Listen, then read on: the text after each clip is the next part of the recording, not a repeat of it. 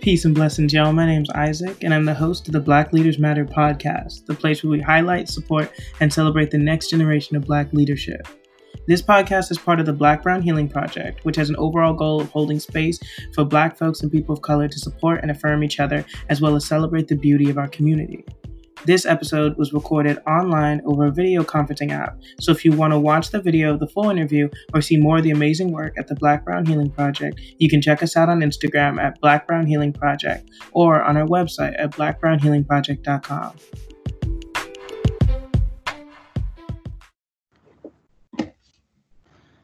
Okay, so you should see them recording, so we're all good.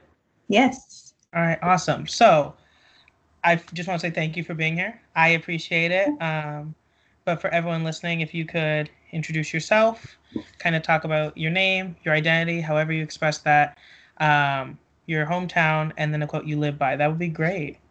Of course. So, hello everyone. My name is Alexandria Adams. Uh, my pronouns are she, her, hers.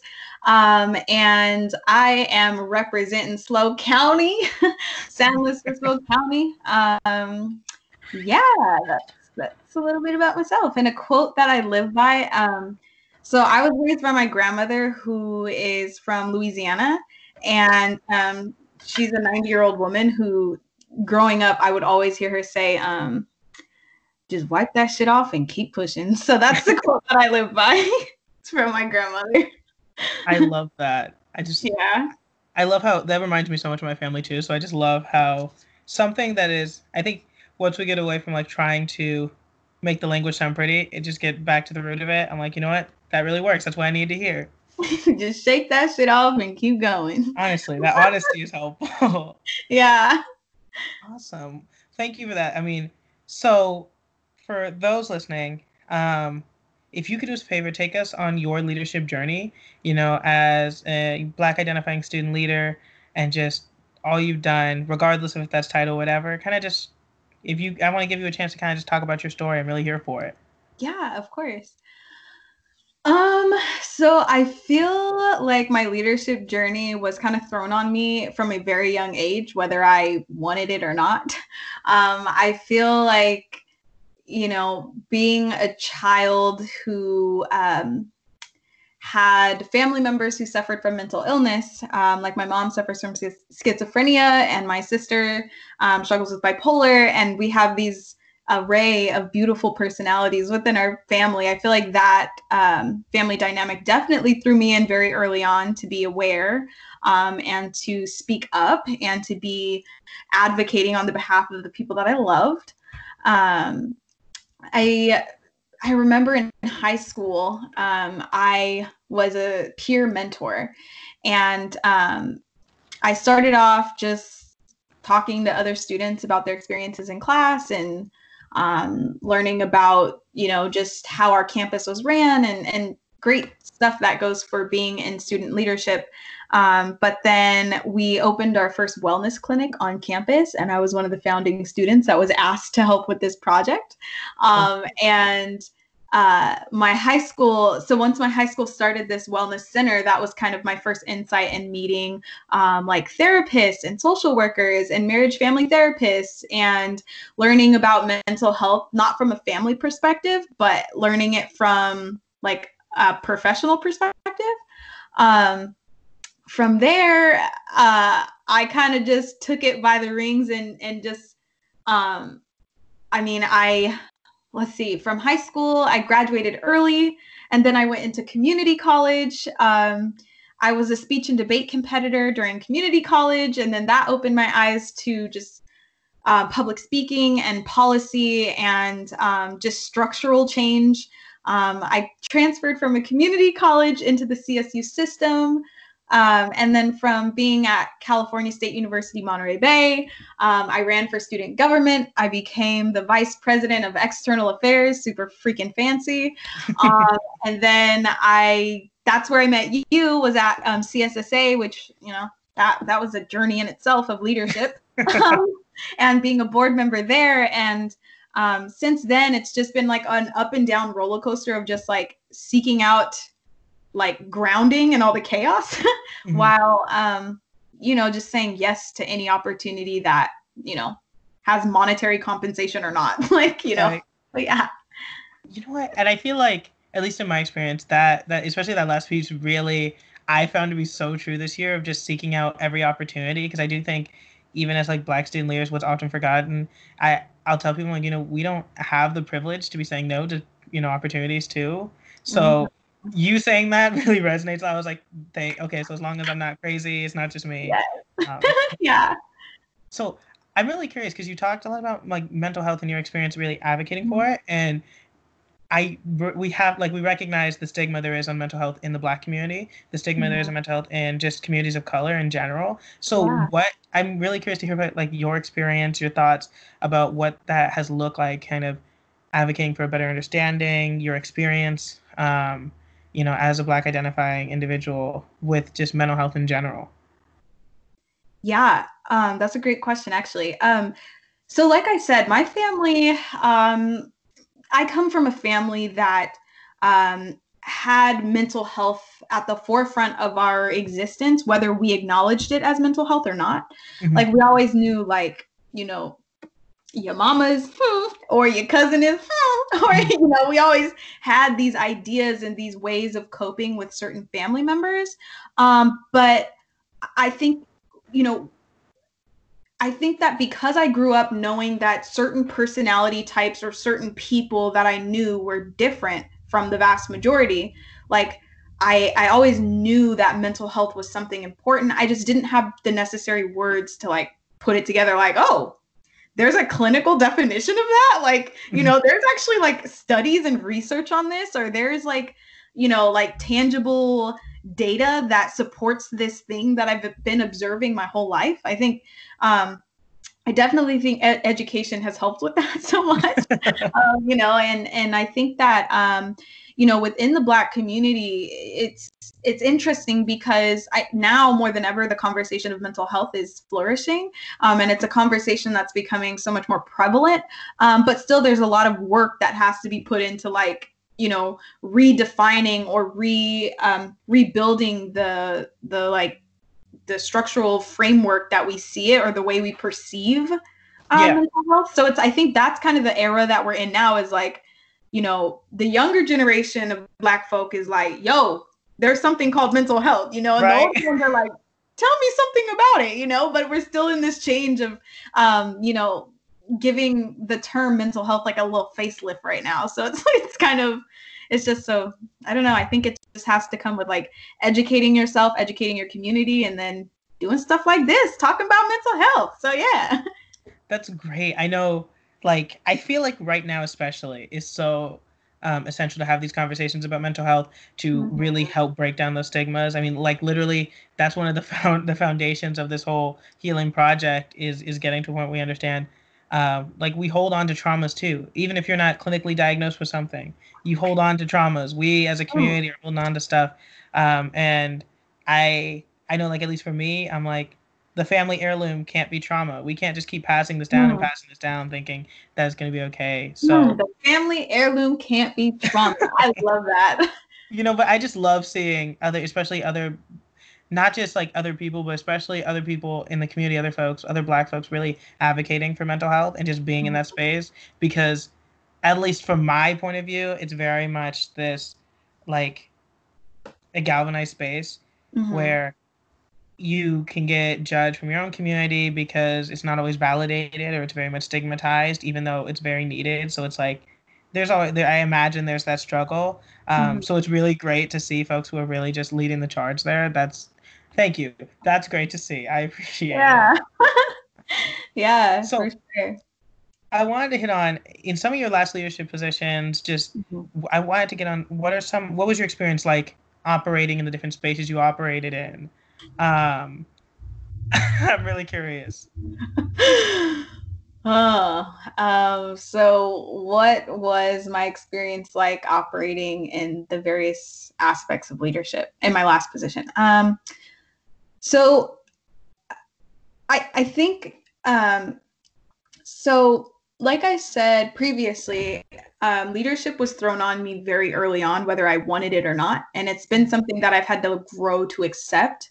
Um, I think because of my my last leadership position was in a political setting, I think that completely changed my idea of what leadership is. Yeah. You know, I thought, you know, like I I grew up with a 90 year old woman. My grandmother adopted me when she was 65 years old. So my mom had 65 years of wisdom when I was an infant right? And so I was taught more so on value based principles. So identifying what your values are, staying true to that, like, you know, being tenacious and and you know, that was my definition of leadership. And then once I got into a political space, I was like, oh, these people coming for you, sis. Like they coming at your your side, your kidney, your liver, they will take anything and they will stab your heart out. like, and I think that um you know, I think that being in that political space definitely shook up my leadership skills and it and it made me realize that, you know, you have to stay true to your values and your authenticity while still being strategic and letting um letting people know what it is you know like i guess that's yeah. the best way i could put it without you know um like you know being too explicit um yeah i think that like the, being in a political setting i think that that definitely um you know it taught me that there are people with good intentions but um they're they're good intentions but it's competitive it's strategic and it's still we're still primal beings. Like we're still animals we're still dog eat dog and that still exists. So i think yeah. that that was probably the biggest thing that i um that was the hardest struggle to realize is that like not everything is peaches and cream when you're in politics. Yeah. yeah. Yeah. That's so interesting. I think that i know from being in that space kind of or partially being in that space with you i think it was really interesting to watch because at least from my point of view the few black leaders that were in that space i could say were a lot more vocal and mm-hmm. i would say more honest and authentic you know authentic with what they were saying oh, i'm so and, sorry you're good. You're good. But I think that, at least for me, um,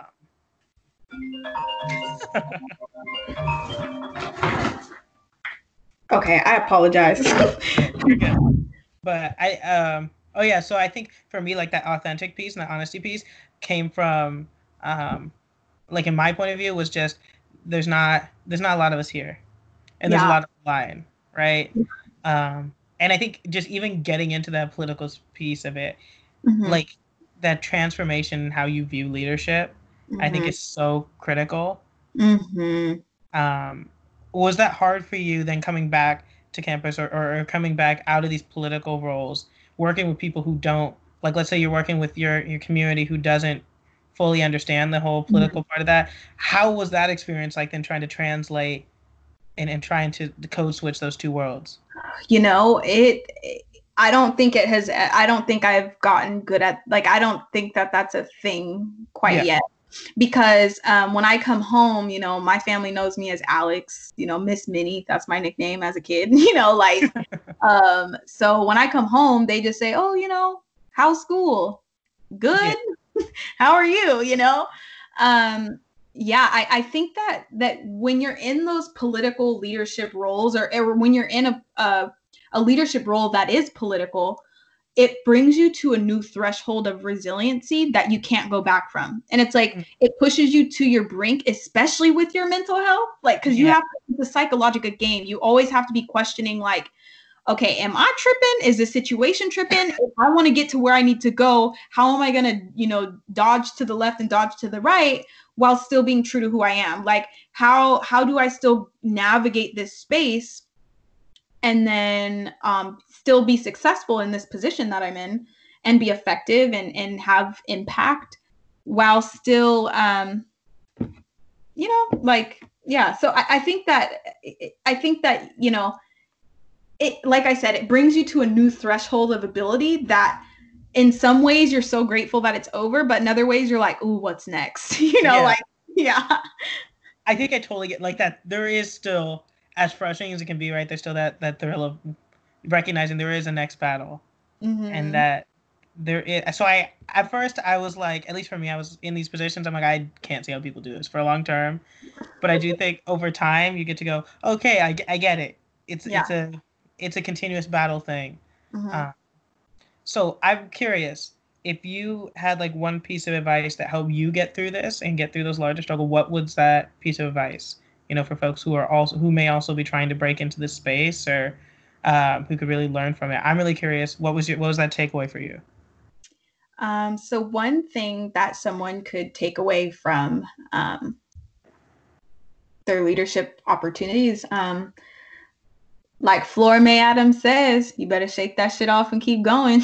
like, um, honestly, like, I honestly think that, like, saying, like, when you are presented an opportunity as a black person, you have to remember that, and this is sucks. It sucks that we get put in this position, but especially as a, a black leader in a space that has social impact, mm-hmm. it is your it is your responsibility to the community and to yourself and to your ancestors to take that opportunity, do your very best at it, and um, when you're at the end of it, celebrate all of your victories. Like that is your responsibility. That is the gift that you were given. That is the the place that you were placed in by. You could call it the universe. You can call it God. You can call it the yeah. dirt and trees. I don't care what you call it. like, um, I think that so many of us sometimes, especially as Black leaders, I feel like we second guess our abilities or our sense of belonging in mm-hmm. leadership positions. And so I think that um, for so many of us, uh, you know, we we second guess our abilities. So it's just like, honey, you got to go for it and take the L's when you need to take the L's and celebrate those victories when you have them as well. So you yeah. know what? And I feel like that imposter syndrome part is so strong. right? You feel me? right? Like just even sitting in the room and I think there's a lot of times it's just so easy, right? To just question whether or not you deserve to be in this space, whether or not you should be saying what you're saying, how you're saying it, is that correct? All these questions that run through your mind. Um, mm-hmm. So I do think that like that is that is really helpful. Of mm-hmm. just you gotta you gotta don't sweat the small stuff, right? You just gotta just roll with it. Um. That's really insightful. I'm curious of, to get your opinion. Do you think that, based off what's happening in our country now, right, in the wake where Black Lives Matter, I think, is more popular now than it has been ever before, and people are becoming, at least on Instagram, right, on social media, people are allegedly becoming more educated on the microaggressions, as far as eh, you know, more mm-hmm. than just the macroaggressions that Black folks face. Um, do you think that there's a possibility that these things will change, or the insights will change. I'm really curious to get your feedback on that. Um, yeah, you know, I believe that everybody is changing right now. Like, mm-hmm. um, I believe that we are in a space of change and transition.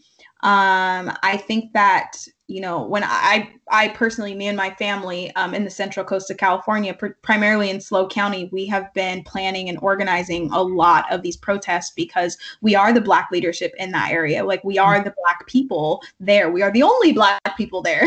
Mm-hmm. Um, so you know to see so many allies and to see so many people fighting and out there with us and for us um, you know chanting and and celebrating not not necessarily celebrating black lives but acknowledging that black lives matter. I think that um just seeing those people changed my perspective on what an ally really looks like. Yeah. And um but it also you know i, I think it, it's hard to say like whether change is, is occurring because for some people this is a wake up call. For some people this is like finally this is happening. Yeah. um for some people this is like you know another day another dollar you know? Yeah. Um i think that uh this is definitely a very strong extension of the civil rights movement for us. And I think that as long as we can keep the fire going and the conversation going, there can be significant change. However, we're at the early peaks of the conversation being started in a sense. The mm-hmm. fact that it took a social media trend to get there, now that's my question of like, you know, intention and, uh, you know, why did it take a social media trend for people to want to join mm. the conversation you know yeah. why did it take you know I'm, I'm i'm i'm asking questions myself that i'm yeah. trying to figure out of like you know however i think that especially as black leaders black student leaders like it's it's the it's the push we needed to keep the torch going. Yeah. And I think that that's kind of where we're at. Where I think we're at the beginning of a revolution within our generation. So, um, yeah, I hope that answered it. I kind of went around in a circle and came back. no, I think because I remember talking with you. I think we are on the same page. Um, right after, I think it was people were sharing the video, the death of George Floyd. Mm-hmm. I think we're both on the same page of talking about, you know, can we not perpetuate the this black tragedy porn, right? This yeah. death of black folks so easily. And I remember having a conversation with someone and they were like, well, you know, this is educating folks. Remember saying, like, listen, honestly, if you call yourself an ally or whatever, and you don't you don't see the value in my life until you watch me die, I don't trust you know, I don't trust how genuine of an ally you really are, right? If you can't just see a human life and a human value inherent in that life, then without watching them die brutally, right? Mm-hmm. Then I don't I don't trust the validity of that. But I do think like at least for me there's some there's still that skepticism too, right? Of just mm-hmm. seeing I'm with you, like why did it take this? Right? In 20 2014, I believe in like in, in Ferguson, mm-hmm. why didn't that cat you know, why didn't that start it? Why didn't Eric Garner start it? Why didn't Trayvon Martin why why is it that just now it seems popular? Right. So I do I, I do think that there's like that hesitancy of mm-hmm. how genuine it is or isn't. Um, yeah. Right. It's, especially because, and I'm sorry to cut you off, but oh, you, know. you know, especially because we met at you know we met at CSSA and I can guarantee I can tell you right now based off my Instagram feed I see people who are claiming to be an ally who were not an ally when we were sitting mm-hmm. in that room when we had the voting power and we were making mm-hmm. choices that impacted people. Yes. That's what I'm trying to say. Like has nothing yes. to do with po- political party, has nothing to do with anything except for valuing life. And so seeing and recognizing those things as well of like I see people like, oh, now you're going yes. now your story is lit about black issues. Okay. okay. Yeah. Right. So I feel you. and you know, I think it's also like I feel like on the leadership standpoint, there is that reframing of what we're dealing with, right? I think there's so mm-hmm. many issues that we deal with. I was having a conversation with someone. I was talking about like, listen, w- right now we're focused on the criminal justice system, but for my thing is like for allies, for folks who are chanting Black Lives Matter, are you ready for the nature of the mm. conversation that's going to happen when we talk about systemic racism? And when you come back to me and go, wait, so you're telling me every part of society is hurting and killing Black people? And I say yes. Like, are you ready for that part, right? Because I do think it's reframing stuff. I think there was times in CSSA where we are looking at legislative pieces, and for me, I'm like, okay, I'm gonna frame this right for y'all. This is a civil rights issue. This is a human rights issue.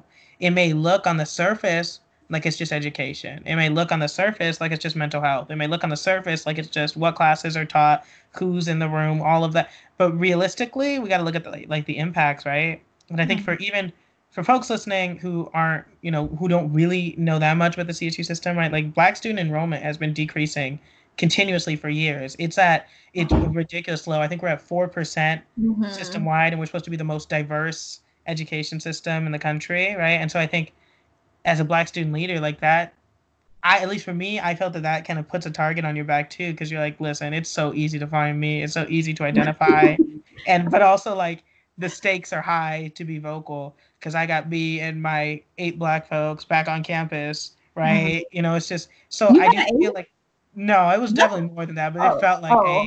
we had eight. See, me and my friends used to joke around. There'd be three of us in the room. We're all black, and we'd be like, "This is eighty percent of the black population on our campus," just because it seems so hard to find folks. But I think that like that also does, you know, you tell me what you think, but I feel like that also does make the stakes a little bit higher when you know that there ain't a lot of you too. Mm-hmm. Um, but I think that you know coming out of that and seeing what's happening nationwide to be really interesting. I'm really I'm still questioning people's how genuine they really care. But I also like weigh it against if if actual substantive change is happening, then I can compromise on whether or not you genuinely care or not. Right. Like, there's there's some healing you got to do. Um, mm-hmm. I want to get your thoughts on how how do you see the effects of like mental health for our Black community happening now as well? Right? Especially for especially for our student leaders, because I know you kind of touched on it before of like the mental weight that comes on, you know, Black mm-hmm. folks when they step into these leadership positions. I want to get your thoughts on that too. so the mental health of um, student leaders or black people who step into these leadership positions um, man uh, you know it's it's ridiculous um it's ridiculous the amount of stress and anxiety and just fear and and excitement and fulfillment that you get from these positions. It's it's insane. Um so I, am all for therapy. Like i am all, that i'm going to be a therapist at some point in my career. Like that is the goal. And um, i honestly you know finding culturally competent therapists is essential for survival. Mm-hmm. uh, and it is essential for any type of leadership position you get in to find a therapist. I got two therapists right now. I got a black lady and I got a Latina lady. Yeah. And they both speak some truth into my life in a way that I need in order to sustain uh, the career that I'm building and at the rate that I'm building it. Right. And I think that um, for so many people who get in these leadership positions, especially when the workload is demanding, I think the best thing you can always, always, always do is take care of yourself. Take the walk, have the glass of wine with your friends. like, you know, if you can have the glass of wine yeah. with your friends, like, you know, go out, smell some fresh air, um, take a shower that day, um, you know make sure you're setting every single day you're setting aside at some time for yourself. If that means playing video games or um, uh, watching anime that's one of my things that i do is i watch a lot of anime. Um, you know like doing whatever it is that you need to do to feel good for that moment and always bringing yourself back to that moment of like i am here. I am present. I am alive. Um hopefully you got a paycheck coming in so you can eat you know like you know and if you don't uh, you know figure it like just being present and saying like the pains that i'm feeling today are very temporary and this too shall pass. So i think that that's the biggest thing that i learned was um, acknowledging when things were overwhelm overwhelming and too much yeah. and having no problem telling people no get out of my face yeah you know what? I think that phrase, "This too shall pass." You said, I'm like, oh my god. I think I have said that so many times this last year, um, because I think that that like really that was just the reminder I needed. Because I think sometimes put in that stress of what's next and recognizing, oh well, there's all these other larger systemic burdens that are put on top of me and the things I'm dealing with as well. Mm-hmm. There's all these other issues that people folks don't know about. And as someone who also goes to see therapy my mm-hmm. experience now that my therapist is now a black woman before i was seeing a different therapist and my who was um, a white male but mm-hmm. it is drastically different mm-hmm. it's so drastically different the comfort level but as well as like there's certain things i don't have to explain and i don't really know how to explain but they're just prevalent in our community and i think that like that that makes a huge difference but mm-hmm. i think about the phrase this too shall pass because oh my god right being present i think was so has helped me get through my stuff. So I'm glad to know that um, it's not just me, right? That that's really helpful. And I think that's really what started this whole project, anyways, was just about how can we support our folks from a healthy mindset, right? In talking, when we talk about advocacy, but even beyond just advocacy, just showing up, being present, which sometimes, right? Me and you both know sometimes that is advocacy, just showing up and being mm-hmm. present. Um, and so or walking out the room when you need to too, because I think that's how we met each other. We're yeah. we met each other both like, I gotta walk out the room right now. and honestly, I, I'm trying to remember. I don't even know if anything was said. I think there was just a lot of tension in the room. I think there was just a lot happening in the room. Mm-hmm. And I have a habit of that that's gonna feed on my anxiety. So I remember walking out and seeing you. I think we ate lunch. I feel like that happened multiple times. Mm-hmm. And I was like, we're in the same boat. We're yeah. just we're at the same place. That's you the homie after this. yeah. And I think even then, when we when difficult conversations did come up in CSSA, when honestly, folks be making shit up, like it was nice to know. Okay, I have someone else here, mm-hmm. right? Like it's nice mm-hmm. to know I know this person. I know who they are. I know their values because they're more transparent about it. And I think that at least was helpful for me. I don't know. I don't know if that's the same case for you. And like even in other leadership positions, um, how important do you see like having allies in a space when you're trying to lead? Um, I'm really curious about that. Oh, they're important. They're essential. um, it, it's it's it's challenging because you know you always have to think about the context in which you're leading in, right? Because mm. um, when you are, you know, like um, like for example when i was leading in the space of mental health on my campus the the allies that i had were much different than the allies that i had in a political space yeah. because in a political space you have to be considering um, or or maybe not even a political space but just any space where there where people have agendas you know yeah. um, it doesn't just have to be politics it can be anywhere when people have certain agendas that they're trying to push you have to be very mindful of the allies that you're building.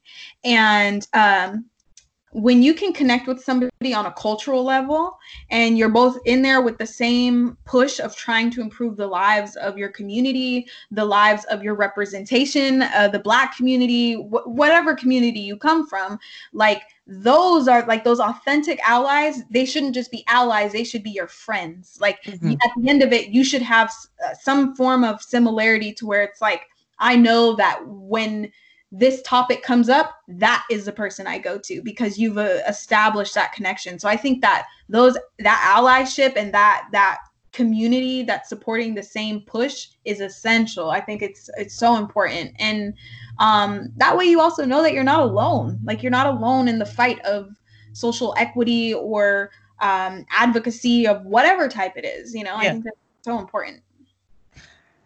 I I like 100% agree. I think just seeing yeah. Sometimes it's like I just need to see a face. Mm-hmm. I just need to know, just need to know you there, so I, that way everyone else in the room can think I'm crazy, but it's like you know, right? Yeah. And I think that that's so impactful.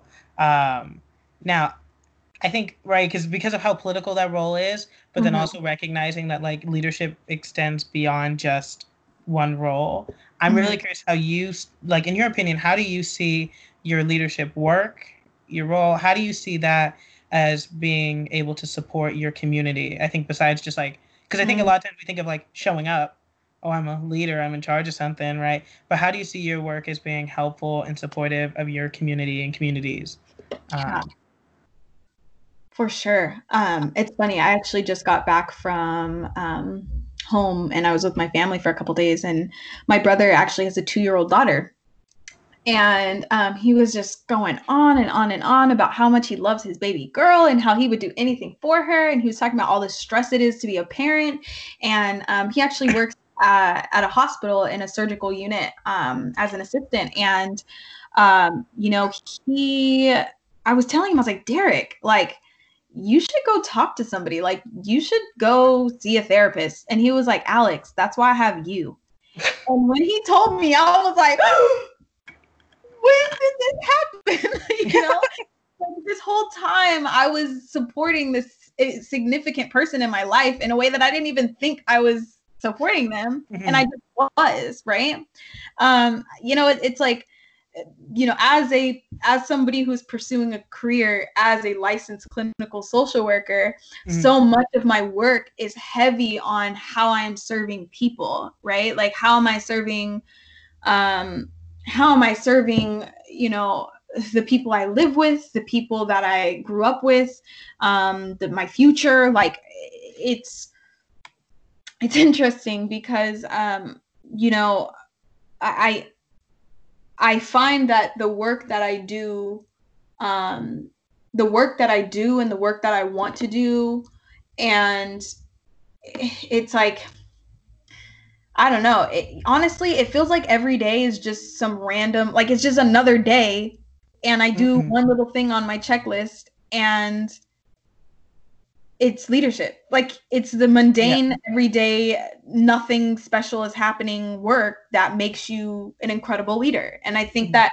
sometimes we have this idea of what an incredible leader looks like, you know, but in real, like realistically, it's like no, it's showing it. Uh, it's like did you visit your family today? Did you you know did you say good morning to the person that made your coffee this morning? Did you hmm. you know it's these little things that make your work as a leader kind of sustain? Like were you authentically connected to the community in which you were serving? And yeah. if so like god damn it you're an impeccable leader you know?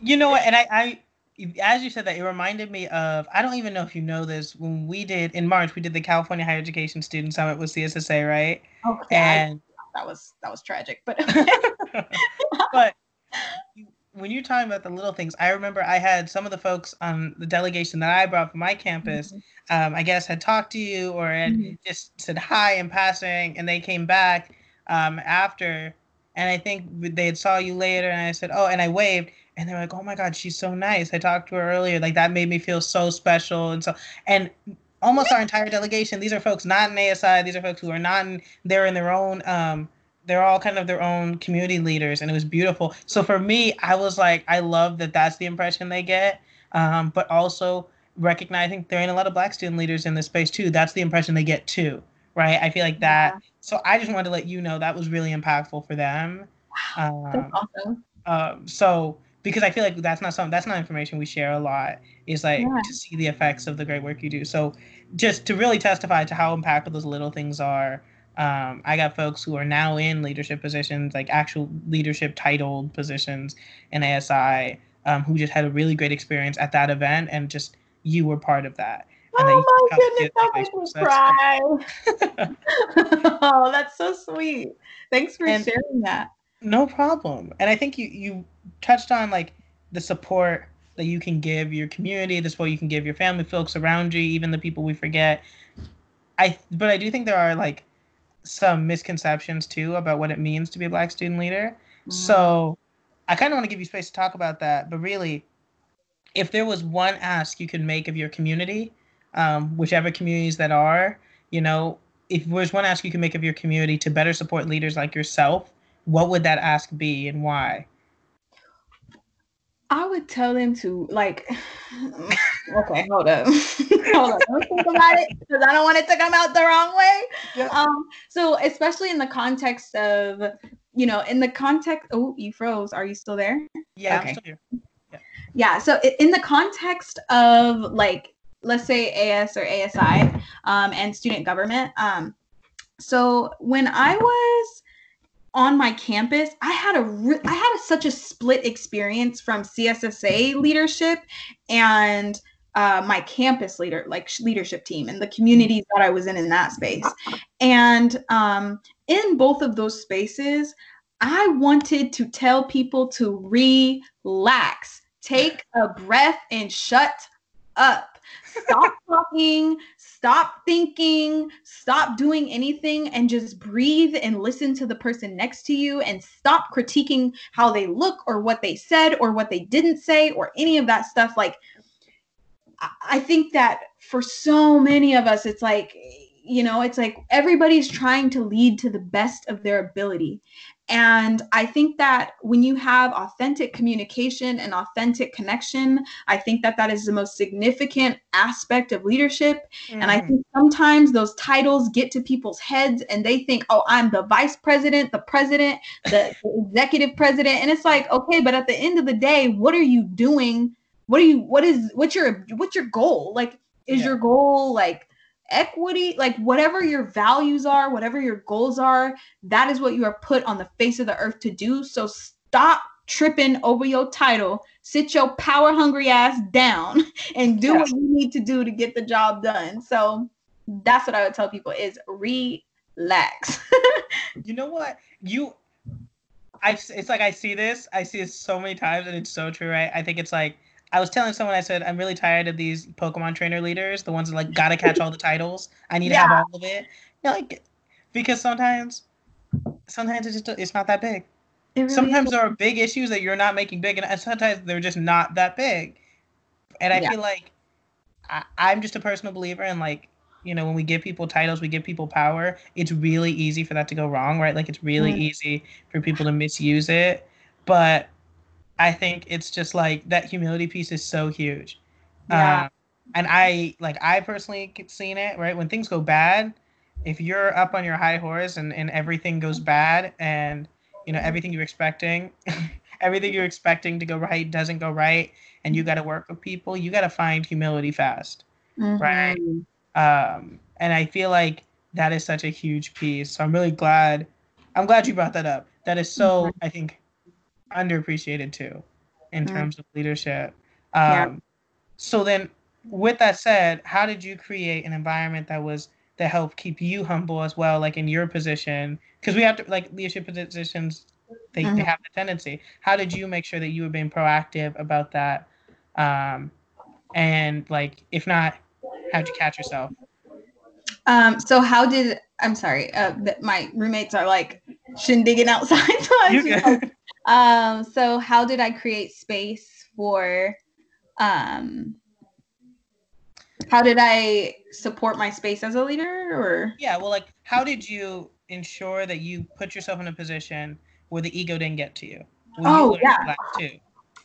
Uh, well the thing was is like so i was around a lot of ego driven people mm. and um i like i was friends with some so i like i was com- connecting with people from various campuses with various backgrounds with various titles mm. and in the beginning of my term or the beginning of my experience um i realized that like it started off good, but then like by mid midway through, that's when the power starts to come out. And yeah, and for me, I my first part of my term, um, I was uh, everything was good. I went and studied abroad for winter break and I drank the best beer of my life in Germany. I had this life altering experience and I came back and I was just like, ugh, this is what I'm coming back to. Like, yeah. This person, this person is on my neck about something I have no idea about. This person is, you know, screaming at me on the phone about all these problems within this organization.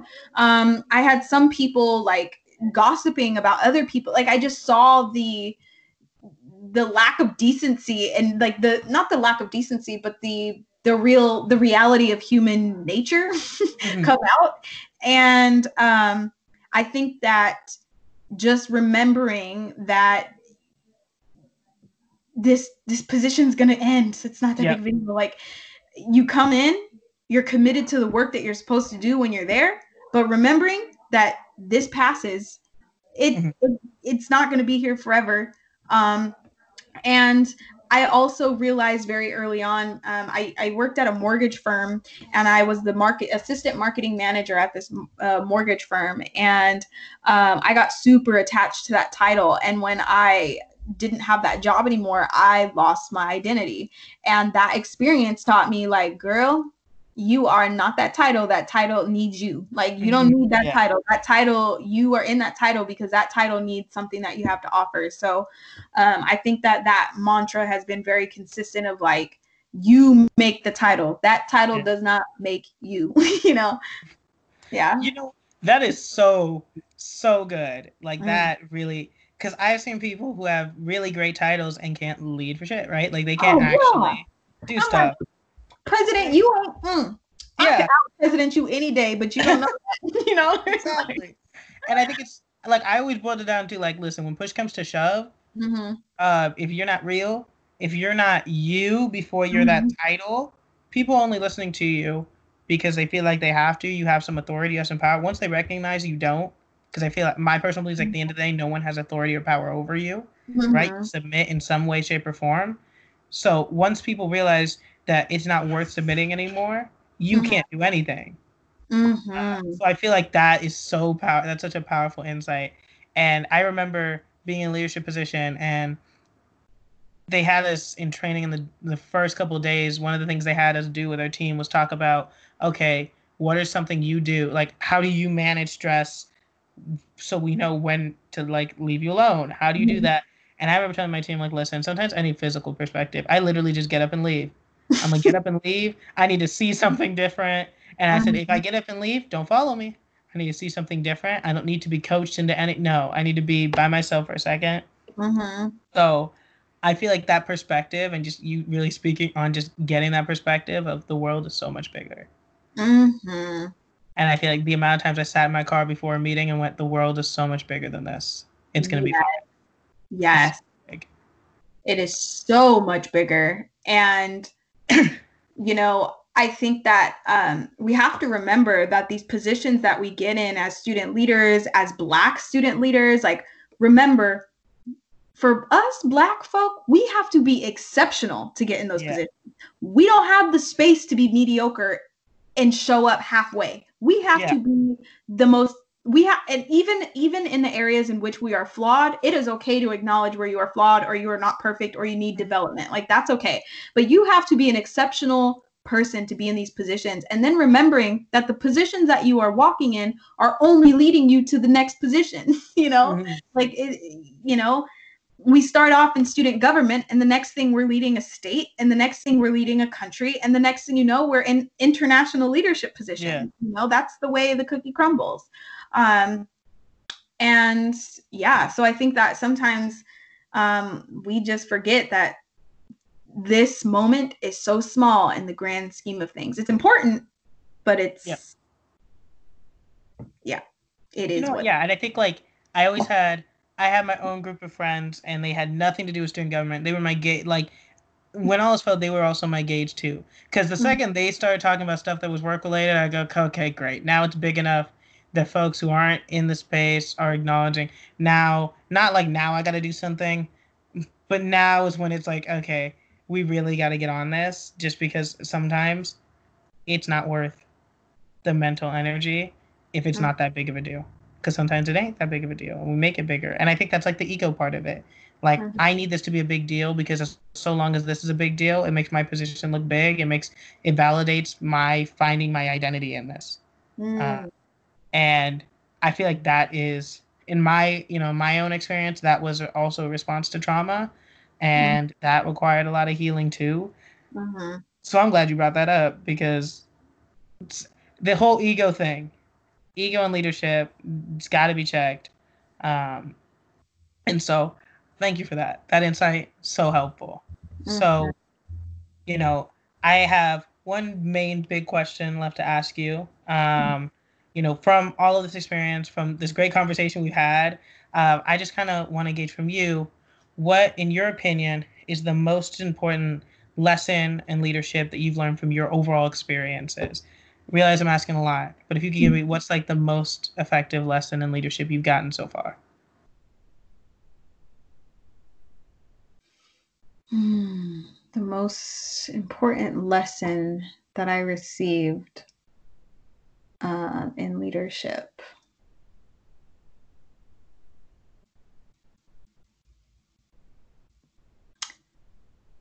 Always be true to yourself. Mm always be true to yourself, always be the most authentic version of who you are. Um, and yeah, like I I mean, there are so many times where I see people change who they are based off of who they're with. Mm-hmm. And that is the quickest way that you burn out. Um, if you are grounded in yourself and your values and your morals and your faith and your belief and your ideas, if you can stand strong through that stuff, you will remain successful in any leadership position you ever put your mind to. Mm-hmm. Um, I think that is the most important thing yet is to remain authentic. Um, and yeah, don't be afraid to be who you are. Don't try to be outspoken if you ain't outspoken. Yeah. you know, don't try to be anything that you're not if that's not who you are. So, yeah. That's beautiful. I feel like that touches on so many things too, right? Mm-hmm. Like that's something I had to learn so much this year. Mm-hmm. Is right if your leadership doesn't match who you are, it's not sustainable for you. Mm-hmm. Right? Um, I'm curious to hear because mm-hmm. as you brought it, I'm like, is that how do you see that relating to like code switching for someone who's operating in spaces that you know folks from their community aren't traditionally in yeah Whew, that's a great um so you know it, yeah like it, it's hard because i have yet to master that like mm-hmm. i think that um because uh, what i'm realizing especially now that i'm looking at my career like I'm, i'm i'm not only am I building this professional career, but I'm also like you know, I'm a first generation college student myself, and I'm in spaces that I've never been in before. I'm around people who talk differently and they talk with big words and they're very well thought out. And, you know, they're the way they speak, the way they talk, the way they walk, everything is so calculated that I'm not used to that. And I realize that there's like a, a balance, right? Like mm-hmm. you want to be able to to to jump in the roles as as a, as a professional, but at the same time, like I don't talk like that. You yeah. gonna this my family from the south. You gonna hear the south come out. Like yeah. I'm black. I've been black. Like that. I can't not be black. So I feel like it's a combination of like, of course, putting your best foot forward, but also like you. I don't. It's hard. Like you know, sometimes I want to drop a few F bombs in a meeting, and sometimes I will drop an F bomb in a meeting and I won't even think about it until it's like, oh, maybe I shouldn't have said that. Like, that might have hindered my professional development, you know? Yeah. it's like, but I didn't get in this position because, like, if you wanted di- if you wanted the diversity hire, you have to take what you got in. Like, yeah. you got, if I'm the diversity hire, you want diversity, you gonna get diversity, right. you know? An educated diverse p- perspective but you're going to get it. Like you're going to yeah. get all that you need. So it's it's hard because it's it's hard to find the balance of like when do i you know when do i you know like when do i i don't know when when is it appropriate to say y'all and when is it appropriate to say you all you know? I don't know. Like depends on the situation you know? Yeah. That is very insightful. I appreciate it yeah. Uh, I want to be respectful of your time too. So I appreciate this conversation. Um, I feel like your experience just in multiple different spaces has been really, really helpful. Really, at least even for me throughout this year, has put a lot into perspective just talking to you. Um, so I very much appreciate you and just all you do. Um, so I just want to say thank you as well because oh. I'm like I don't I don't say that enough. But, no, you're so kind. Um, so, um, you know, with that, trying to be respectful of your time. Um, that's all the questions I got for you. But I appreciate you talking to us. Um, again, amazing, uh, amazing student leader. Someone's going on to do a lot of work. Um, mm-hmm. but thank you so much. Of course, and and uh, honestly, I just want to thank you too. Like you are probably one of the most intelligent human beings I've met in a really long time. And like you are so well educated when it comes to the community, to Black issues, to business. Like you are so smart. and you are one of those friends that I call on when I need some Black perspective and when I need, um, when I just want to hear words of wisdom from somebody else who is similar yet so mm-hmm. different. And like, like you working on this project and you creating this space for so many people who need it is like it will amplify to mm-hmm. so many people. So I am grateful for you. I'm grateful for those CSSA walkout sessions that we had. um, and I am still grateful for our friendship. So thank you for being so kind. Yeah. Awesome. So yeah. for for folks listening, um, you know, if you're listening, feel free to check out the Black Brown Healing Project on Instagram. Check out our website. Um, and then hopefully we'll see more of Alex there too. Appreciate it. All right, awesome. Well, peace and blessings. Thank you for being here. Have a great day. You too. Take care. All right. Bye. Bye.